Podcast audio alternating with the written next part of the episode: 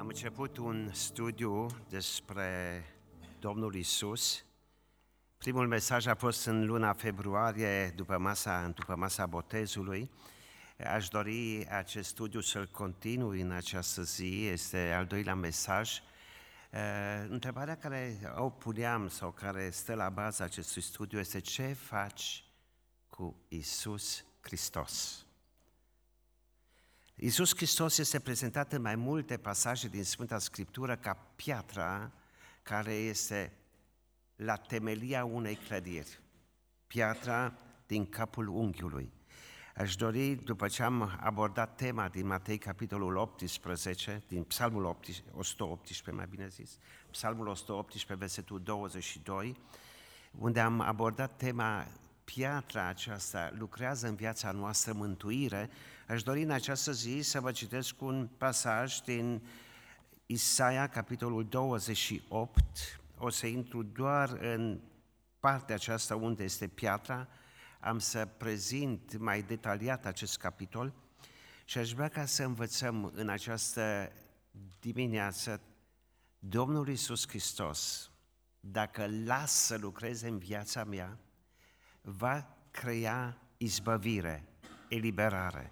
Dacă ați fost atenți în una dintre cântări înainte de cină, spunea mai salvat, mai descătușat, mai eliberat. Acest Hristos măreț lucrează în viața noastră eliberare, dar condiționat, dacă eu las, dacă eu cer acest lucru, dacă nu, Veți observa, putem trăi ani și ani de-a rândul și să fim și să rămânem încorsetați în păcat și în blestemul păcatului. Citesc din Isaia, capitolul 28, și încep să citirea cu versetul 10. Voi citi de la 10 la 18. Căci dă învățătură peste învățătură învățătură peste învățătură, poruncă peste poruncă, poruncă peste poruncă, puțin aici, puțin acolo. Ei bine, prin niște oameni cu buze bâlbâitoare și cu vorbirea străină, va vorbi poporului acestea Domnul. El îi zicea, iată odihna, lăsați pe cel ostenit să se odihnească, iată locul de odihnă, dar ei n-au vrut să asculte. Și pentru ei cuvântul Domnului va fi învățătură peste învățătură, învățătură peste învățătură, poruncă peste poruncă, poruncă peste poruncă, puțin aici, puțin acolo, ca mergând să cadă pe spate și să se zdrobească, să dea în laț și să fie prinși. De aceea, ascultați cuvântul Domnului, batjocoritorilor, care stăpâniți peste poporul acesta din Ierusalim. Pentru că ziceți, noi am făcut un legământ cu moartea, am făcut o învoială cu locuința morților, când va trece urgia apelor năvălitoare, nu ne va atinge, căci avem ca loc de scăpare neadevărul și ca de post minciuna. De aceea, așa vorbește Domnul, Dumnezeu. Iată, pun ca temelie în Sion o piatră, o piatră încercată, o piatră de preț, piatră din capul unghiului clădirii, temelie puternică, cel ce o va lua ca sprijin, nu se va grăbi să fugă. Voi face din neprihănire o lege și din dreptate o cumpănă și grindina va surpa locul de scăpare al neadevărului și apele vor îneca de postul minciunii. Așa că legământul vostru cu moartea va fi nimicit și învoiala voastră cu locuința morților nu va dăinui. Când va trece urgia apelor năvălitoare, veți fi striviți de ea. Doamne, stăm în prezența cuvântului Tău, și dorim ca acest cuvânt să fie duh și viață în aceste clipe, să învioreze mintea și să transforme inima noastră. Proclamăm biruința luminii peste întuneric și îți mulțumim, Doamne, că l-ai înfrânt pe Satan. Amin. Isaia, capitolul 18, ne prezintă o stare foarte grea din poporul lui Dumnezeu. Capitolul 8, 28, deci Isaia, capitolul 28, încearcă să vorbească învățaților, celor care erau fruntași în Israel și să le revizuiască atitudinea inimilor. Pentru că acești oameni se complăceau într-un stil de viață păcătos. Stilul lor de viață păcătos, dacă vă uitați în capitolul 28, era marcat de neascultare de cuvântul lui Dumnezeu și se dedau la plăcerile vieților și cu predilecție alcoolul stăpânea viața lor. Acești oameni marcați de alcool erau robi ai patimilor, al vicilor lor, iar cuvântul lui Dumnezeu nu reușea să schimbe atitudinea inimilor. E foarte interesant că spune învățătură peste învățătură, așa să făceau ei. Veneau permanent cu legea și spunea, legea spune, așa trebuie să faci. Legea spune, învățătură peste învățătură, dar această învățătură pe care ei o transmiteau celorlalți, era de fapt ceea ce spunea Domnul Iisus Hristos, să faceți ce zic ei, dar să nu faceți ce fac ei. Pentru că ei învățau poporul și într-adevăr învățau legea, dar legea era numai în capul lor, în mintea lor și nu transforma inima lor. Și acești oameni, învățând, au ajuns la un moment dat să fie convinși de sine că într-adevăr tot ceea ce ei zic este bine. Și într-adevăr așa era, dar ce făceau ei era rău. În acest context, Domnul Iisus Hristos vrea acum să ne ajute pe noi să înțelegem ce ni se cere nouă să facem. Și uitați-vă, eh, în Evanghelia după Ioan, capitolul 8, pasaj amintit de Cipil în timpul închinării, eh, Domnul Iisus Hristos vine și vorbește cu contemporanii săi, sunt cei urmași celor din Isaia 28. Și el le spunea, eh, voi sunteți robi, voi faceți exact ceea ce Tatăl vostru vă spune să faceți. Și îi spun, îi spun, Domnul Iisus, Tatăl nostru este Avram. Păi dacă tatăl vostru este Avram, faceți ceea ce v-a spus Avram, dar voi nu faceți ceea ce vă spune Avram și voi sunteți robi ai păcatului, ai vicilor. Cunoștință aveți angro, dar inima nu este transformată. Și spune Domnul Iisus, voi faceți lucrarea tatălui vostru și tatăl vostru este Satan.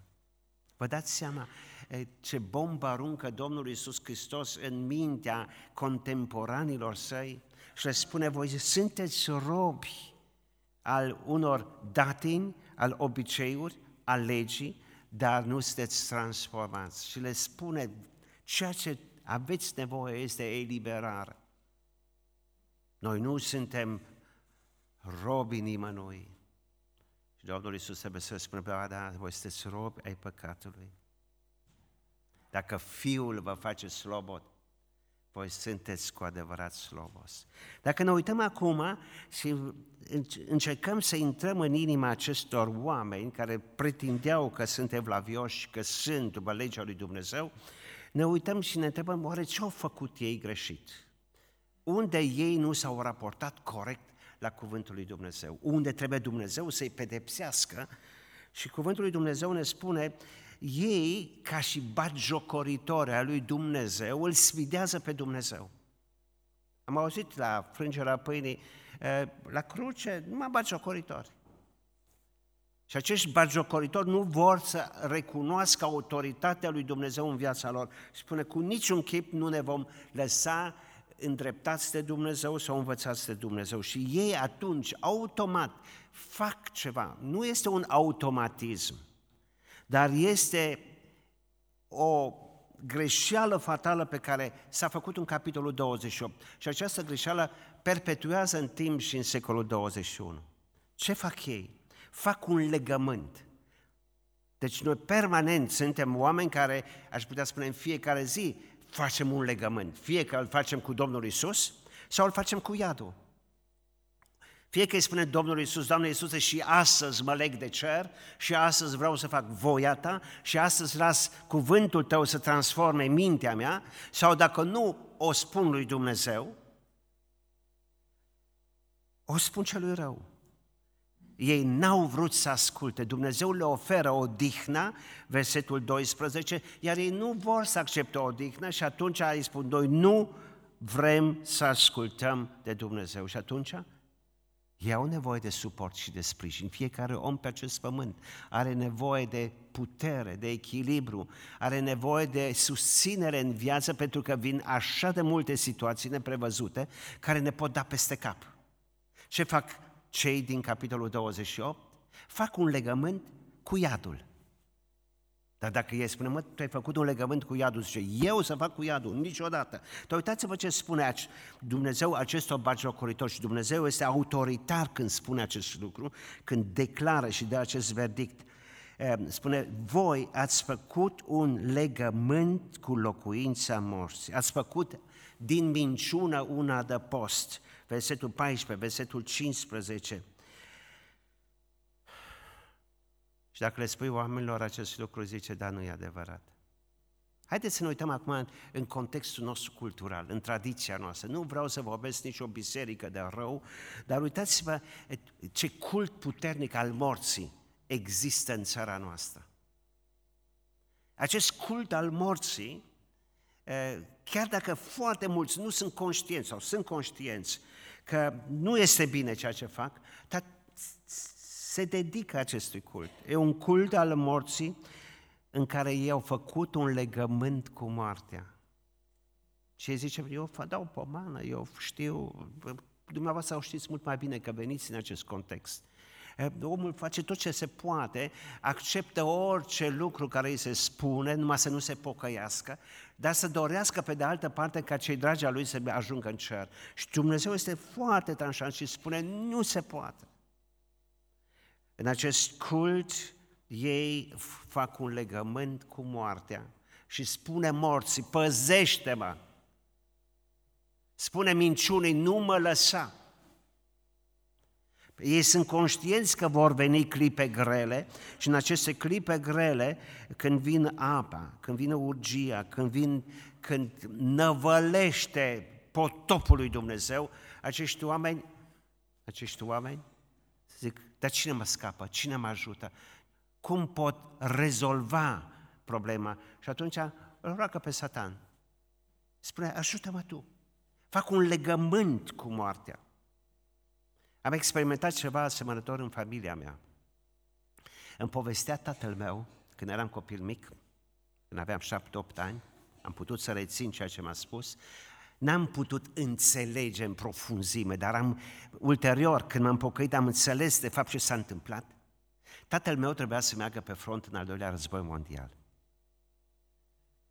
Mama lui, Ana Maria, o femeie evlavioasă, temătoare de Dumnezeu, credincioasă, o femeie, un catolic din acela înfocat, o femeie care îi spune tatălui meu, pișta, dragă, Ștefane, pui aici pe pieptul tău ceea ce îți dau acum. Și era un talisman.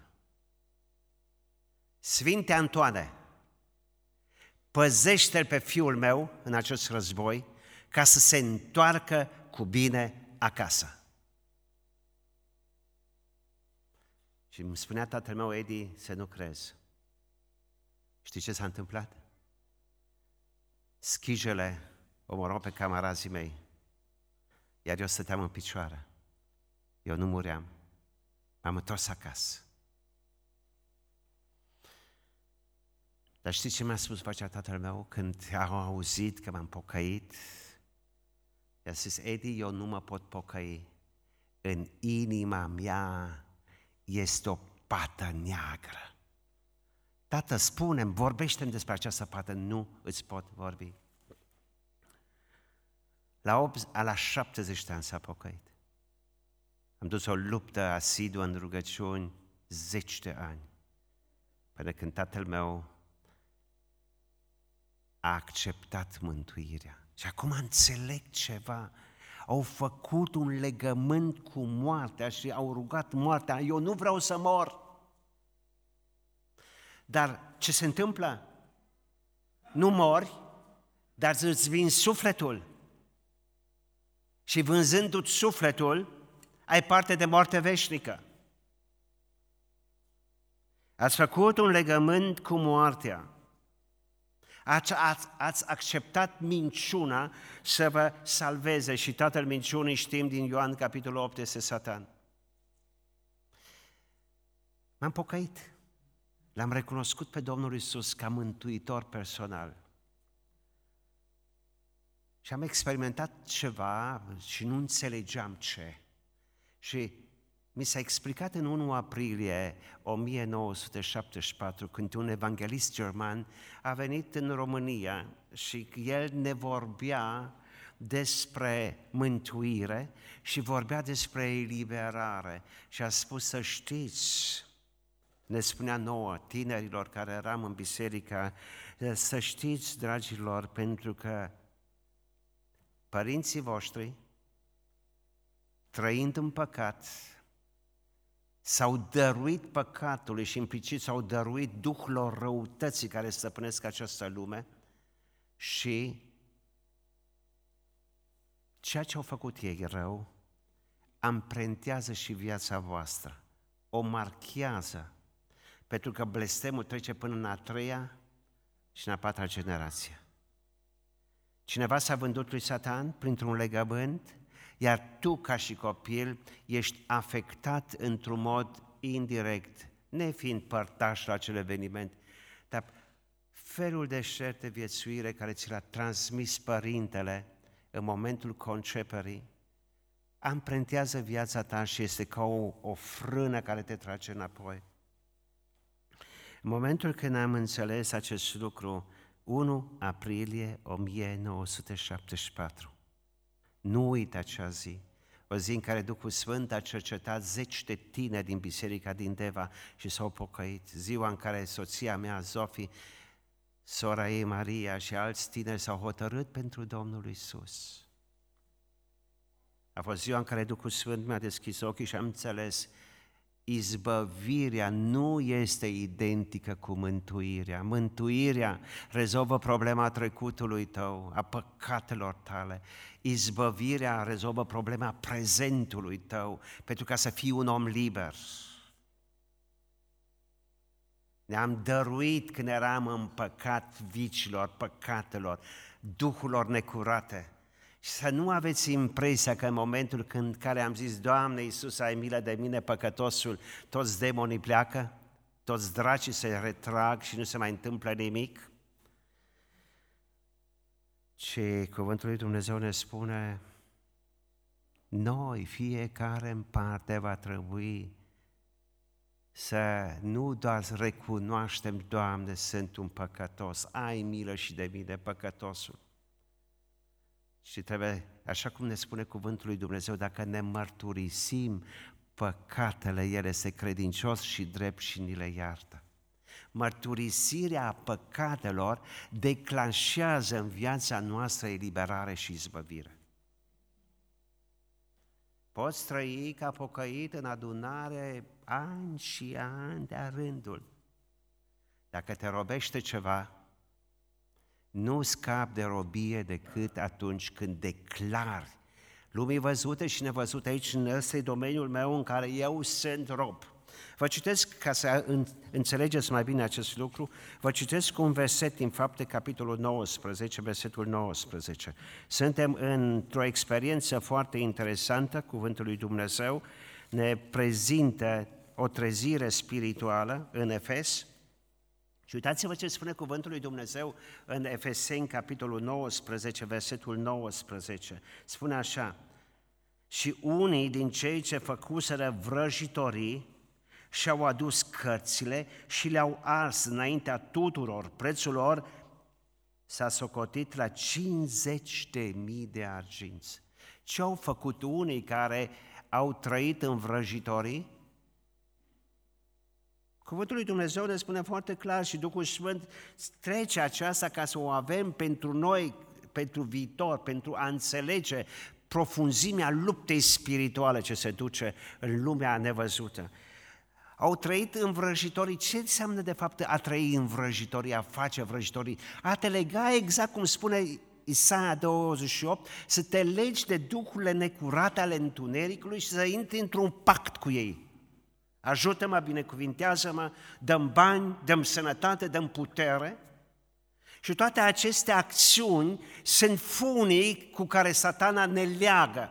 Și acum noi ne-am pocăit, că am conștientizat că satan ne-a mințit, ne-am pocăit, ne-am mărturisit păcatele, dar să știți că satan este așa de șmecher și încearcă să generalizăm, nu să intrăm în profunzime și să scoatem păcatul, să-l numim pe nume. Ai consumat pornografie, ai consumat droguri, ai consumat uh, spiritism, ocultism. A fost un act al voinței noastre când am făcut acest lucru. Ne-am pocăit, Evangeliștii de multe ori se bucură numai de faptul că sunt mâini ridicate, că vin oameni și se pocăiesc și nu intră la temelie, la să vadă, să rupă, să smulgă buriana din rădăcină și taie poate numai la suprafață și ies alții la stare de amărăciune, altă mizerie iasă. Și la un moment dat omul nu mai știe dar ce se întâmplă cu mine? Cuvântul lui Dumnezeu ne spune dacă ne mărturisim, dacă ne lepădăm. Și un cuvânt cheie în studiile de peste săptămână este tot de una cuvântul lepădare sau dezbrăcare. Mă dezbrac de o haină în care satana a reușit să pervertească mintea mea, a reușit să, să implementeze în, în viața mea, în gândirea mea păcat, robie. Și eu ce fac? Îl fac pe Satan de râs. Vă dați seama când cineva vine și spune, am păcătuit, când cineva vine și spune, am curvit sau am avortat sau am omorât, acest duh care stă în spatele acestei patimi, nu mai are nicio putere și nicio autoritate. El va mai veni și va mai bate.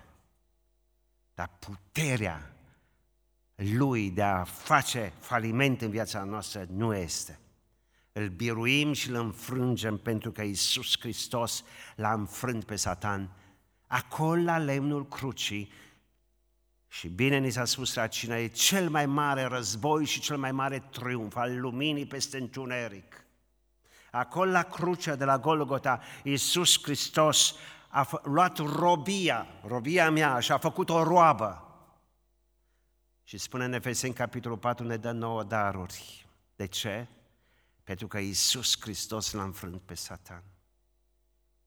Ce se întâmplă cu oamenii care nu doresc schimbare în viața lor? E o întrebare grea pe care Dumnezeu o răspunde în Isaia, capitolul 28. Învățătură peste învățătură, puțin aici, puțin acolo, învățătură peste învățătură. Și nu vor să se schimbe. Știi ce face Dumnezeu? Le dă un duh de rătăcire.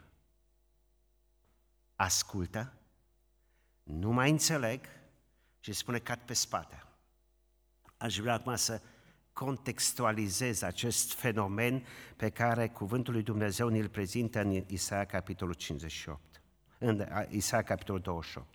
În Isaia, capitolul 28, ni se prezintă un diagnostic care, în, poate în ultima 100 de ani, se întâlnește frecvent, nu într-o biserică anume, ci în general cam în toate bisericile, peste tot, acolo unde omul nu dorește schimbarea inimii, eliberarea inimii sale, satana aruncă o monedă falsă în cecuit. Uitați-vă ce spune cuvântul lui Dumnezeu.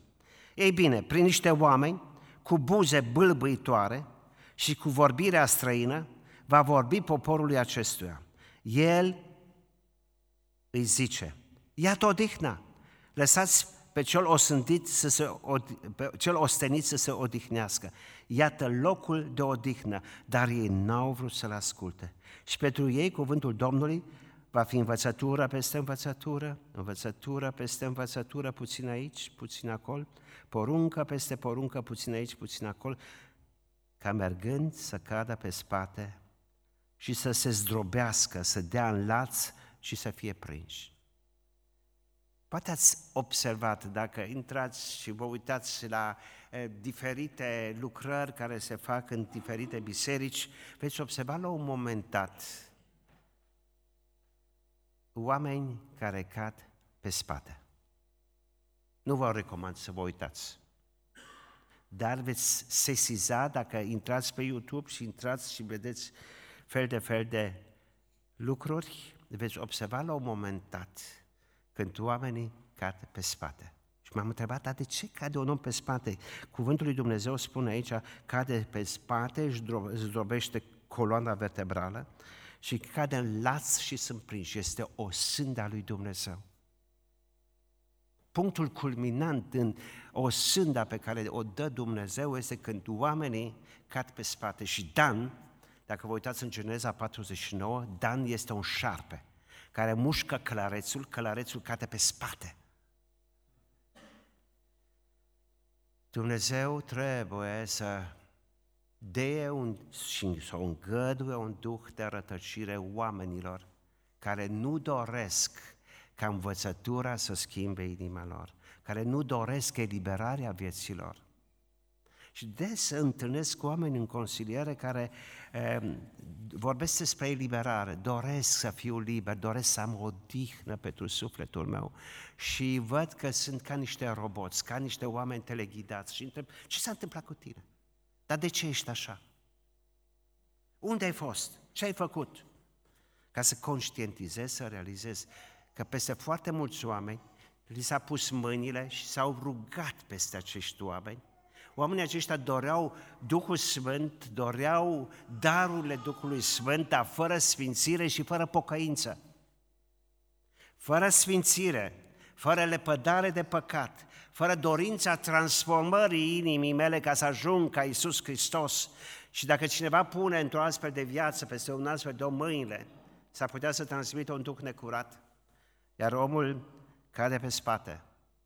În contextul acesta Dumnezeu vorbește și spune, eu vă dau o dihnă, veniți la mine toți cei trutiți și împovărați, eu vă dau o dihnă. O dihnă aceasta este, rezolv problema trecutului meu, rezolv problema prezentului meu și am garanția unui viitor etern în gloria alături de Domnul Isus. Trebuie să înțelegem, frați și surori, că Satan nu se limitează doar la atât, dacă nu-l, nu mai am pe Edi, dacă nu-l mai pot ține, uh, las. M-am pocăit și Satan încearcă și mai intens și, și mai interesant să mă lege și să mă ducă dacă se poate înapoi. Din cauza aceasta, cuvântul lui Dumnezeu ne spune, renunț, mă leapăt, accept autoritatea Domnului Isus Hristos în viața mea, este exact ceea ce spune Apostol Pavel în Efeseni, în Coloseni. Vă citesc cuvântul din Coloseni și observați ce spune Apostol Pavel Colosenilor la început de epistolă. Spune în eh, versetul 13, El ne-a izbăvit de sub puterea întunericului și ne-a strămutat în împărăția Fiului dragostei Lui, în care avem răscumpărarea prin sângele Lui iertarea păcatelor. Uitați-vă, sângele iartă. Și dacă ne uităm mai departe, apare răscumpărarea, conștientizăm, suntem răscumpărați dintr-un fel de șerte viețuire, dar ne spune, ne trebuie, ne-a izbăvit din puterea întunericului. Cât întuneric cărăm cu noi, car eu cu mine întuneric în care nu pot să iert, în care nu pot să accept, o întuneric care nu ne lasă să experimentăm iertarea, eliberarea, unde noi ne îndreptățim, noi ne justificăm, noi spunem, da, așa sunt și dacă eu sunt așa, trebuie să mă accept așa. Iar cuvântul lui Dumnezeu ne spune, El ne-a izbăvit din puterea întunericului. Zilele trecute m-am rugat pentru un băiat și mi-a promis că își va iubi soția. Mi-a promis, a zis, e o femeie deosebită, așteaptă al doilea copil. Ca să aflu ieri, al alter, că în seara aceleași zile a plecat și a lăsat soția, a abandonat-o, i-a spus că este o stricată, o pervertită și s-a dus. Și mă întreb, un om care vorbește despre Domnul Isus, un om care se roagă, un om care spune, da, frate Edi, vreau să fiu altfel. Și te întreb, dar ce se întâmplă în viața unui astfel de om? Noi nici nu, ne conș- nici nu conștientizăm cât de mult a stricat păcatul mintea, inima noastră, a distrus pasiunea noastră pentru Dumnezeu. Da, vorbim frumos, da, vorbim, da, așa este, dar inima robită, chinuită, o inimă care nu permite Duhului Sfânt să facă minuni în viața noastră. Într-o astfel de lume trăim, frați și surori. Iar Duhul Sfânt dorește prin intermediul cuvântului să înnoiască mintea noastră, să elibereze mintea noastră, dorește să fie baza vieții noastre și revin acum la frumoasea proclamare a cuvântului Dumnezeu în care Duhul Sfânt ne-l prezintă acum pe Domnul Isus. Uitați-vă, versete întregi Dumnezeu trebuie să prezinte un diagnostic și o stare de rău în, în poporul lui Dumnezeu. Nu vorbim acum de oamenii din lume, poporul lui Dumnezeu Israel. Și acum Dumnezeu vine și ne vorbește într-un mod atât de frumos și atât de tranșant în al 16-lea verset. Iată, pun ca temelie în Sion o piatră, o piatră încercată, o piatră de preț, piatră din capul unghiului clădirii, temelie puternică, cel ce o va lua ca sprijin nu se va grăbi să fugă. Ce măreț este Dumnezeu! Nu doar arată un diagnostic al poporului, ci spune, uitați cum sunteți, uitați-vă la inima voastră. Acesta este, aceasta este imaginea reală a inimii voastre. Și vine acum și spune, eu pun o piatră încercată. Și această piatră, dacă auzim predica lui Simon Petru din fapte capitolul 4, versetul 11, știm foarte clar, piatra aceasta încercată este Isus Hristos și în versetul 12 spune, nu este o altă cale decât această piatră încercată despre care El însuși afirmă și spune, eu sunt calea, adevărul și viața. Această piatră încercată a fost încercată de stăpânii acestei lumi, care l-au bagiocorit, au râs de el, l-au sfidat, această piatră încercată este șansa unei vieți care dorește transformare și această piatră încercată este de foarte mare preț. Pentru că este Isus Hristos, este Fiul lui Dumnezeu. Și a smuls din inima sa Dumnezeu pe Fiul Său ca să mi-l dea mie și ție, ca să ne elibereze, să ne transforme. Și aș vrea așa de mult să întăresc ceea ce sora noastră Rodica a spus ieri, dacă în viețile noastre și în rugăciunile noastre nu apare dorința, Doamne, schimbăm inima, inima se împetrește. Repet, ca să înțelegem. Dacă în viața noastră de credință și în viața noastră de rugăciune nu îi spunem lui Dumnezeu, Doamne, doresc schimbare a inimii mele, inima se va împietri. Schimbarea este dorința de a semăna tot mai mult cu Domnul Isus Hristos. Această piatră de preț, pe ea pot să zidesc viața mea de credință.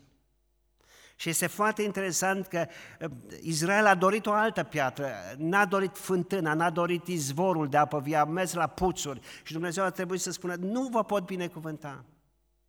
Dumnezeu dorește nu falimentul omului, ci dorește ca omul să se ancoreze în Dumnezeu și să trăiască frumos.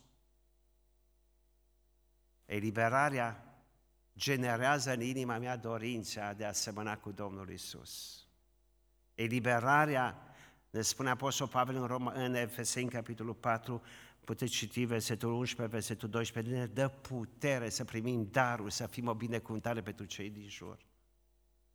Această eliberare ne dă șansa de a putea să gândim în gândul lui Dumnezeu, să ne preocupe Dumnezeu, voia la sa, împărăția sa și dacă nu o vrem, vom gravita în jurul problemelor noastre, ne va preocupa pâinea noastră de toate, toate zilele și totdeauna fenomenul iertării, dorința după iertare. Dar dorința după iertare înseamnă dezlegare. Când eu dezleg pe cineva care mi-a greșit. Iertați, spunea Domnul Iisus după rugăciunea Tatăl nostru. Piatra aceasta de preț vreau să o pun la temelia vieții mele. Să fie începutul și să fie sfârșitul vieții mele de credință. O pun pentru că oricum, să știți, vor veni, peste viața fiecăruia vor veni încercări. Și dacă nu e acum, slăvit să fie Domnul.